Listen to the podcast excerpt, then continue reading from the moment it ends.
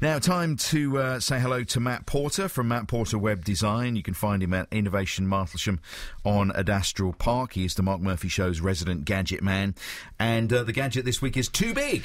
Too big to bring into the studio, but it is parked out at the back. It is parked outside, yes. The VW Golf GTE plug-in hybrid electric car. Now, more and more, I keep reading articles uh, that in the not too distant future, if we want to drive in, in central London, central Birmingham, places like that, we may well have to have some kind of hybrid or electric vehicle. It does look that way. From the cars that seem to be coming to market at the moment, it does seem that rather than just having hybrid, which means that the car's electric or the car's battery is charged by the um, petrol engine, there is this auxiliary charging method, which is this plug-in. So on the Golf, at the front um, VW badge that we're all used to seeing on the front of Volkswagen Golfs. If you push on that while it's unlocked, it pops open and there's a plug-in uh, socket there. So not only is the um, range of these electric uh, the electric motors in these cars being extended, they're also obviously um, aux- uh, auxiliary charged. So this particular car will do 30 miles per charge, um, which lots of people say, oh, that's not far enough. Um, but apparently, the average journey to a place of work by car in the UK is 9.9 miles. So actually, on average, it probably is far enough. Uh, and generally, you have charge points at your place of work or near your place of work anyway, so you can pull up there and plug your car in. And at the end of the there really enough places? they're certainly gathering. Yeah. Okay. I and do you have to pay each time you um, fill it up with electricity? At the moment, no. No. At the moment, no. Um, most of the schemes that are out there either are free to register and you get a card, or you pay ten pounds a year and get a card. It's likely in the future you will start to have to pay, but no, at the no one's moment, going to give you free electricity forever, are they? Tesla are. If you have a Tesla car, you Wow. have free electricity forever. Yeah, but you're, you're paying an awful lot of money yeah, for one of those, yeah, aren't you? Exactly. But uh, the, the yeah, at the moment, So you would the, never have to pay to fill it up. At the moment, no. No. Okay. Yeah. So, uh, so uh, uh, fueling wise, even if you charge it at home, you're still going to be getting 300 miles per gallon if you used electric only. So it's vastly cheaper to run. If it was on electric only, this car is a sports um, hybrid, so it has standard hybrid mode, which is either battery um, save, which means that if you have 10 miles left on your battery, it will ensure that you always do until you get to the point where you want to go into electric only in the centre of a city, maybe in the future. Or you can have. Um, battery charge, so it will charge the battery, which is not a great way of charging the battery. It's fairly um, um, expensive as opposed to plugging it in.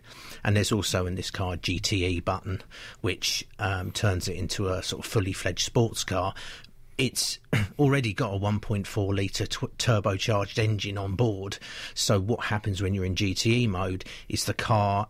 The, the turbocharged engine and the electric motor work together, um, which gives it a combined output of about 200 brake horsepower. So it's fairly So, powerful. so if you want to have yourself a sports car on the one hand, you've got it, and if you want to have yourself an electric car on the other hand for economy and stuff like that, you've got it. It's kind of a yeah. Okay. Um, the car came to me full with a full tank of petrol. I've driven it down to London and places like that, and and started exhausting the fuel. And I switched it onto electric mode for three or three days. Didn't really use any petrol at all, so I retained that small amount of petrol that I had left for three days. Although I've put some in now. Um, it has another. Um, uh, fas- uh, function on board. When you switch it to GTE the engine note sound changes. You have this low growling noise. It sounds like a really meaty sports car.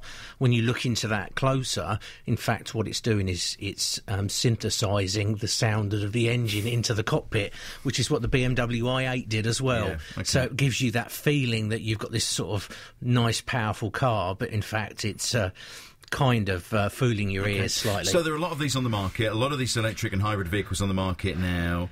Um, uh, obviously, you know, people are looking at what the future is going to be. And as I said, if you're going to go into some of these congestion zones in the future, yeah. um, these are the vehicles you may well have to drive. Um, are they still expensive though in comparison to a normal car? They're roughly. This car is a GTE. It's yep. roughly in the same price band as the GTI or GTD. Right. So they're pricey cars anyway, eh, you know, higher end. I think it's about 33, 34,000 pounds for this type mm. of car. Although we've seen other cars which I think the um, Mitsubishi Outlander PHEV, that was exactly the same price as its equivalent diesel. Um, and then you've got lower price. Um, other other manufacturers are making substantially lower um, priced electric cars. So um, it is Okay. It is affordable, I think. In, in in that marketplace, it's about right. I was talking to someone the other day who said, I would never drive an electric car. And I said, why not? He said, it's like driving a milk float. It's not, is it? No. no, this this car will get you to 80, 85 miles an hour electric only, yeah. which is pretty good. That's not a milk float um, then, is it really? No, not no. really. Okay. Uh, more details about this vehicle and other vehicles that Matt's looked at and other gadgets as well on thegadgetman.org.uk, thegadgetman.org.uk. And, uh, you know, maybe if you're in the market for a, a new vehicle, ask around and look at some of the alternative fuel choices that are about. That's right. It's well worth trying them out. Um, there's, there are also diesel electric hybrids out there as well. So um, there's there's quite a large marketplace out there for hybrids and electric. It's well worth looking into. Okay, Matt, thank you very much. Thank you. Matt Porter from Matt Porter Web Design, based at uh, Innovation Martlesham on Adastral Park. If you want to find him, thegadgetman.org.uk